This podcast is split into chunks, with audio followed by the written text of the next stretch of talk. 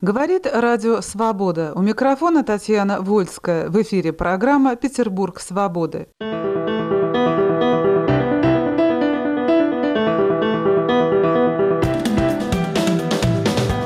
В России много замечательных поэтов, но тиражи толстых журналов продолжают падать, хотя, кажется, уже некуда. Между тем, не столь профессиональные молодые поэты, существующие в основном в сети, организуют паблики с десятками тысяч подписчиков, поэтические фестивали и другие события. Зачем и как сетевые поэты устраивают свои мероприятия и почему это у них так здорово получается, мы говорим с поэтом, организатором фестиваля «Всемирный день поэзии» Стефанией Даниловой, поэтом и журналистом Арчетом и поэтом-переводчиком, заместителем директора фонда создания музея Бродского Ариной Бедриной. Арчет, первый вопрос к вам. Во всем мире достаточно много поэтических фестивалей, а вы со Стефанией организуете свой Всемирный день поэзии. Что это? Некая параллельная реальность? Во всяком случае, в том фестивальном поэтическом кругу, который связан с толстыми журналами, о вашей деятельности почти ничего не знают. Почему вы не находите находитесь в едином пространстве. Я был вот по Питеру одним из первых, кто пошел что-то делать. Было ощущение, что мы в чистом поле, смотреть не на кого, брать пример не с кого, учиться не у кого, и никто тебя не поддержит.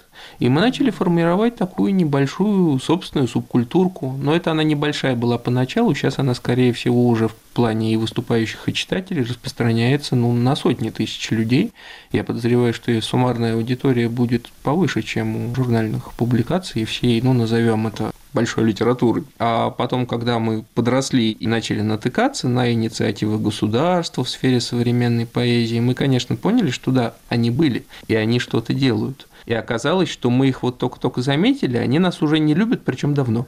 Они вам сказали фи или что? Так про всех скопом, что вот мы в своих толстых журналах развиваем литературу, мы что-то делаем для поэзии, для мировой культуры, а есть вот эти вот в сети, ну все мы знаем, что интернет это помойка, и вот они там на этой помойке копаются со своими мелкими мальчиками и девочками и обслуживают их низменные быдлопотребности. Мне очень не нравится эта точка зрения, но у меня на данный момент сложилось ощущение, что она там доминирующая. Раз так, вы решили быть сами по себе. Я ничего не имею против того, чтобы общаться с этими людьми, делать какие-то совместные проекты, но они обычно к этому не предпринимают никаких усилий, а мы уже настолько, те, которые попопулярнее. Вы уже решили, что вы мэтры. Мы не решили, что мы мэтры, но мы за последние там 7 лет, каждый из нас стал человеком-оркестром, которому вся вот эта тусовка большой литературы просто ни зачем не нужна. Стеф, а ваше мнение? Я нахожусь на некой грани и даже имею некую отстраненную по шкловскому точку зрения. Я учусь в аспирантуре СПГУ журфака на втором курсе и пишу кандидатскую диссертацию про коммуникативные площадки современной поэзии. Вот недавно закончила работу над ваковской статьей как раз э, по вот этой проблеме. То есть э, какие коммуникативные площадки сейчас существуют. Я выделила толстые журналы, люди личный бренд, которые сами издают книги. Вот там я, Арчит, например. Фестивали, конкурсы, фестивали, праздники, телевидение – я провела опрос среди четырех сотен современных поэтов, э, какую коммуникативную площадку для себя они считают наиболее интересным. И в основном люди выбрали сферу блогов, Толстые журналы и телевидение набрало одинаково маленькое число голосов. Потом мне стало интересно, а есть ли люди, которые и в толстых журналах, как бы большой литературе относятся, и на телеке. На телевидении сейчас довольно понтовые телеканалы устраивают передачи про современных поэтов, то есть это больше к шоу-бизнесу относится. И нашлись буквально единицы, которые сочетают в себе и сетевую популярность там с телеком и хайпом, и серьезные журналы. То есть усидеть на вот двух стульях возможно. Но вот личный опыт э, говорит о некотором снобизме в сторону сетевой литературы. Когда я приехала в Липки, в Ульяновск, на 18-й Всероссийский форум молодых литераторов, на удивление мое, меня там все знали, и отношение ко мне было в основном такое. Вы же сетевой поэт, это несерьезно, вы бы это бросали, вы бы шли к нам, вот это ваши заработки, вот этот ваш хайп, он не нужен, это не литература. Брось вот все то, что у тебя есть, иди к нам за какими-то сомнительными якобы высшими ценностями, будь аскетом и брось зарабатывать литературой. То есть для вас вот организация фестивалей – это тоже способ существования независимый от сложившихся мнений? Да, я принимала участие в очень многих современных фестивалях на разных ролях. Прошла путь от э, волонтера до участника, до лауреата, до создателя. И, конечно, захотелось мне сделать что-то свое. И вот Международный фестиваль «Всемирный день поэзии», которым я занимаюсь четвертый год, это моя попытка создать атмосферу, где не будет деления на дебютантов и метров, на толстожурнальников и на сетевиков. Это такая точка сборки, фестиваль, проводящийся в праздник ЮНЕСКО 21 марта, где все эти деления исчезают и все живут в мире хотя бы на несколько часов. Арина, вы тоже занимаетесь, да, организацией? Почему? В отличие от Стеф и Арчета, я чуть меньше занимаюсь поэзией, чуть больше занимаюсь Бродской моей организацией его музея. Мне ощущение, что я живу в какой-то третьей параллельной реальности, поскольку для меня никогда сильного отграничения толстожурнальников и сетевиков, в общем-то, не было. Может быть, мне повезло, может быть, просто из-за того, что я меньше в этом варюсь. Единственное, что могу сказать, есть колоссальный поколенческий разрыв. Сейчас вся коммуникация через интернет. Я сама не организовывала крупномасштабных фестивалей. Мы периодически в фонде делаем что-то. В 2014 году делали поэтический конкурс «Критерии свободы» имени Бродского к нам настолько разные поэты постучались из разных стран, и тоже было очень большое единение, и никакого деления на сетевых толстожурнальных не было поэтов. Арчи, вы рассказали, что не увидели авторитетов. А скажите, вы учились писать стихи? У кого-нибудь или нет? Стихи нет, проза учился. А почему стихи не учились? Вы считаете, что не надо этому учиться? Возможно, кому-то надо, ну вот мне не понадобилось. Мне было достаточно общих каких-то стилистических правил и тому, что я научился, пока меня учили писать прозу. А вы как считаете, Стеф? Я во многом солидарна здесь с Арчитом. Я тоже самоучка, но я скажу, очень важна культура читателя, чтобы стать поэтом самому. Вы тоже считаете, Арина, что не надо учиться? Да, я в целом солидарна с товарищами. Мы говорим о тех людях, кто уже состоявшиеся поэты. И если человек уже набрал большую аудиторию... У Нацина тоже была огромная аудитория, гигантская, но он был очень плохой поэт. Да, Стефания, я абсолютно согласна, что количество аудитории абсолютно ничего не говорит о таланте. Я знаю некоторых сетевых авторов. Мне бы не хотелось их называть поэтами, как упоминать их имена. Там очень большая аудитория, и какими путями она достигнута. То есть это таргетированная реклама, это платные вложения очень серьезные.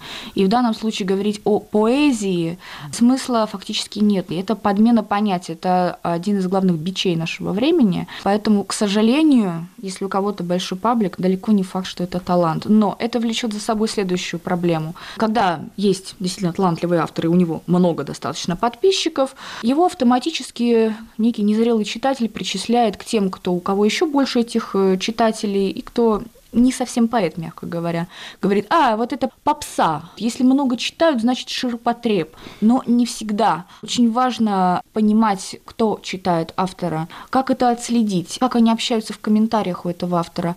Зайдя в паблик тому же Арчту, которого многие считают весьма себе попсой, можно по комментариям судить, что это не совсем так.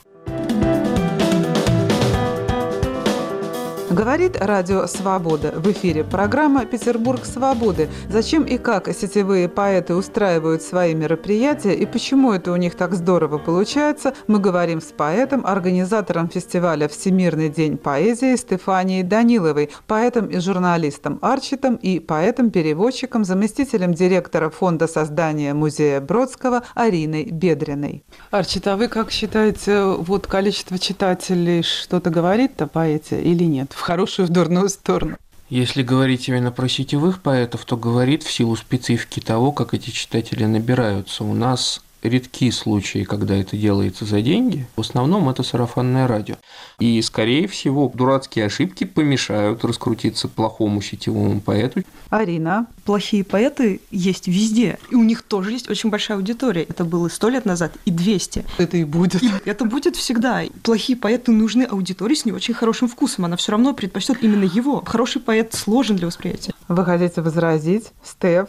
Стихиру когда-то стоял у истоков, э, был таким аккумулятором для всех поэтов, графоманов, версификаторов. Чем э, хороша рифма? Дизайн там, вот мне он нравится, поколению миллениалов он все таки близок. Ну, сейчас это некий тренд, э, некий хайп, вот эти все модные слова, вот они про этот сайт. Но там же Роза Морозы. Да, и поскольку я имею непосредственное отношение к этому сайту, то мы сейчас думаем, каким образом фильтровать контент. все таки авторы которых читают по сарафанному радио, будут выдаваться в топы, а авторов э, Роз Морозов э, «Бежал-дрожал», просто они будут вне выдачи.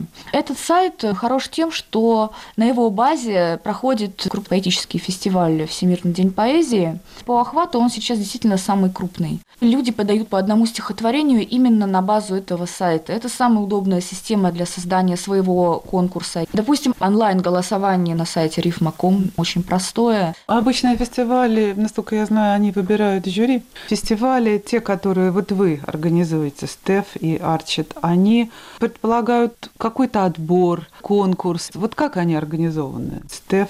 Если говорить о Всемирном дне поэзии, то автор присылает э, один текст небольшой, свою визитную карточку и ждет результатов. Звездное жюри у нас Сергей Калугин, Светлана Яковлевна Сурганова была в этом году, Дмитрий Воденников и другие маститые авторы. В этом году все-таки будут экспертные комиссии, которые отфильтруют совсем уже страшный контент, неудобоваримый, и взору жюри предстанут э, тексты, глядя на которые глаза заболят не очень сильно. Я также автор фестиваля Broad Sky Fest, посвященного Бродскому. Вот он проводился два года, сейчас временная пауза, но он будет обязательно возрожден. Фестиваль «Черное сердце Самайна», туда отбираются хедлайнеры с текстами на мистические темы. В принципе, мне нравится делать линейку камерных, креативных, авторских, как бы я сказала, фестивалей. Авторские фестивали, небольшие, уютные, которые имеют свое лицо. Как вы к этому относитесь, Арина? Камерный формат и большой формат – это совершенно разные вещи. Я все таки наверное, сторонник больших форм. У меня есть легкая гигантомания. Мне нравятся большие фестивали. Еще немножко о фестивалях. Расскажите, как они устроены? Как пришла в голову эта мысль? Эта мысль пришла ко мне в 2015 году, 21 марта. Я, как сейчас помню, иду по Невскому, и мне приходит э, смс-сообщение «С днем поэзии». В голове начинает раскручиваться целая картинка про то, что я иду, мне протягивают листовки, на ней стихотворения современных авторов, они стоят у всех станций метро, все это празднуют, это масштабно. Потом я открываю глаза, понимаю, что я стою на Невском, никаких листовок нет, ничего нет, у меня есть только одна смс -ка. Массово ничего не происходит. Вот есть там день ВДВшника, день врача, учителя, целая праздничная культура, а Дня поэта нет. Что-то я не вижу, чтобы в этот день к современным авторам ходили с букетами, дарили им конфеты. Я поняла, что я хочу это сделать. Я хочу, чтобы это было. Мы достаточно быстро наскребли на 10 тысяч этих флайеров со стихами 10 современников и собрали за неимением большого одного зала 4 бесплатных площадки, выбили полные людьми. Такого наплыва СМИ в моей жизни на тот момент еще не было. То есть они слетели сами все. У них оказались мои телефоны. Я никому не писала сама.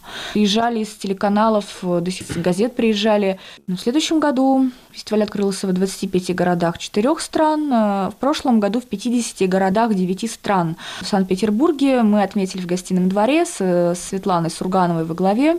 Она читала «Бабочку» Бродского. До сих пор помню, как камеры щелкали. Было 700 человек. Арчит, вы сразу вошли в команду. Мы со Стефанией просто очень дружим давно. Она меня часто приглашает в свои проекты. Я за время своей жизни обрел много уникальных навыков. Я разбираюсь в том, как делается реклама, как можно поставить там свет, звук, выступление. Ну, по большому счету, да, я просто пришел, стал помогать. А вообще большая команда? У фестиваля в каждом городе есть свой куратор. Если брать совсем ядро-ядро, то это я и два создателя рифма.ком. Если взять команду в целом со всеми кураторами и волонтерскими корпусами, наверное, будет около пяти сотен человек. Мы направлены на диалог чтобы через средства массовой информации доносить до людей смысл этого праздника, что поэт – это профессия, чтобы в каждом городе выходило несколько репортажей на различных э, федеральных каналах. А как вы относитесь к этому, Арина? Я публиковала на Рифмуком одно из своих стихотворений, И оказалось, что я вошла в список победителей, и мне пришлось срочно из Москвы возвращаться в Петербург, чтобы принять участие. А вы видите развитие вот этого фестивального движения? Да, я это развитие вижу. Сама я занималась поэзией, насколько могла, там, с подросткового возраста, и я сама родом из Рязани и участвовала во всяких сверхкамерных фестивалях в Рязани. Но с каждым годом как-то становилось площадок все больше, возможностей все больше. Там, когда мне было 20 лет, по-моему, я впервые поехала в Москву на какой-то фестиваль. И я не успела оглянуться, как где-то лет, наверное, пять назад все сменилось настолько, что поэзия вполне себе стала уже занятием. Арчит. У меня детство прошло среди фантастов. В современной нашей фантастике распространен такой формат, как конвенты. Я бы, например, уже давно бы хотел бы сделать для нашей скромной современной поэзии человеческий конвент. Ну вот примерно как в фэндоме на несколько дней, чтобы там все жили, делали доклады, чтобы все люди из этой индустрии собрались, потому что, в общем-то, индустрия уже есть, а инфраструктура не очень. Модель фестиваля выстроена так, что когда открывается прием заявок, люди высылают э, свою визитную карточку, ждут результатов жюри, выдается рейтинг по миру. Происходит анонимное голосование и определяется золотая сотня. Но каждый год условия фестиваля несколько меняются. В этом году они будут немножко другими. Скорее всего, мы в этом году будем работать по принципу лонглист, шорт-лист и четыре победителя, тройка из зрительских симпатий. То есть, как обычный фестиваль работает? Э, да, все это проходит э, на заочном этапе, и к 21 марта люди уже в курсе первых мест. И в этом году я планирую сделать первые три места по всему миру и победителей привести в Санкт-Петербург на гала-концерт. Хорошо, это фестиваль Всемирный день поэзии, а другие? Фестивали – это очень сильная зависимость. Ходит даже такой мем в интернете, шуточный, там типа книжка «Как перестать делать фестивали и найти нормальную работу». Я нормальную работу искать не хочу. Есть сейчас очень много людей, которые заражены тлетворным влиянием такого советского строя, когда надо было вот найти именно нормальную работу, чтобы шпунтики, винтики вкручивать, получать копейки, делать э, нормальную семью, чтобы нормально все было. У меня есть э, линейка моих авторских фестивалей, каждый из них на конкретные темы. Эти фестивали, я бы назвала их первопроходцами в своих областях. Например, никто до меня не делал именно поэтического фестиваля по черной мистике в Питере, посвященную переходу на темное время суток, Черное сердце Самайна, который 31 октября. Фестиваль «Книгопад», вот на нем авторы читали стихотворения, посвященные вселенным великих книг. Там «Миры Экзюпери», «Гарри Поттер», «Толкиен», «Три толстяка», «Мастер и Маргарита» и все такое. И также там была акция «День книжного воровства». Люди приносили тысячу рублей и в руках уносили столько книг, сколько могли унести. Для меня это площадка, где я могу реализовать себя как творец, как поэт, э, который делает стихотворение не только из слов, но и из э, ивент-менеджмента. Чуть подробнее этот книгопад. Почему выбрали именно такие книги для тем? Это трибьюты своеобразные авторам э, других книг. Бывало так, что посвящали тексты и книгам коллег по поэтическому творчеству. Почему нет? Свои какие-то каверы, пародии на другие произведения. Так э, поэты выразили любовь к книгам, также прошел небольшой конкурс. Говорит Радио Свобода. В эфире программа «Петербург свободы». Зачем и как сетевые поэты устраивают свои мероприятия и почему это у них так здорово получается, мы говорим с поэтом, организатором фестиваля «Всемирный день поэзии» Стефанией Даниловой, поэтом и журналистом Арчитом и поэтом-переводчиком, заместителем директора фонда создания музея Бродского Ариной Бедриной. Арчит, у меня к вам вопрос. А жизнь в этой современной сетевой поэзии вашего сообщества, скажем так, только в фестивалях заключается или есть еще какие-то вещи? Фестиваль далеко не основной формат вот этой жизнедеятельности нашего сообщества. Очень многие организаторы делают либо одиночные, либо серийные мероприятия. Например, вот я сам. Я делал поэтические турниры на несколько дней со сложными правилами, там со стилизацией под средневековье. В общем, красиво. Такие турниры министрели практически. Мероприятие, ну, максимум человек на 80. Или я делаю, например, так называемые поэтические миты, тоже серийные мероприятия, по-моему, я их уже 8 сделал, это свободный микрофон. Ну вот на него тоже соберется там человек от 50 до 70. И будут читать Роза Мороза. Ну, это как кто организует на самом деле. У кого-то есть премодерация текстов, у кого-то нету. А у вас? У меня когда как, но в основном есть. И мне вообще кажется, что это, про себя нехорошо так говорить, но более-менее благородная миссия, что если уж мы не имеем возможности финансовой открывать какие-то бесплатные курсы для поэтов, а в лито не каждый из них пойдет, то вот хотя бы так они будут как-то совершенствоваться и иметь какой-то стимул. Арина, а вы знакомы с этой формой бытия? Некоторым образом мы в фонде Бродского периодически устраиваем поэтические вечера, но поскольку фонд организован друзьями Бродского, не то чтобы они консервативны, но, в общем, есть склонность к классической поэзии. Поэтому, если мы устраиваем какой-то поэтический вечер, то, как правило, мы стараемся, чтобы была все-таки силаба тоника, качественный, хороший текст. У нас всегда есть отбор, мы не пускаем совсем уж людей с улицы.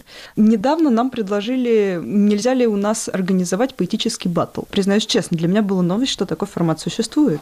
Поэтический батл. Оказывается, есть в Петербурге особая субкультура, эти люди все знают друг друга, они собираются в определенных местах, свободный микрофон, ринг, и они, значит, читают, кто кого перечитает. Предложили организовать такое в квартире Бродского. Я так как-то взвесила все за и против, поконсультировалась э, с советом фонда, и мы вежливо отказали. Стефания, смотрите, целый архипелаг такой жизни, крупные такие материки фестивалей, да, и маленькие островки вот этих событий. Похоже, действительно так? Вполне похоже. Только не стоит забывать, что эти архипелаги все-таки крутятся вокруг огромного Хартленда под названием «Такие поэзия». Я именно о маленьких ивентах, вот об этих событиях, о которых Арчит говорил. Они вам нравятся? Они э, как-то соотносятся с фестивалями? Это одно вот движение? Да, вполне. Это все является частями одного такого большого кружева. Это все бисер на ловце снов, если вот такое сравнение в голову пришло.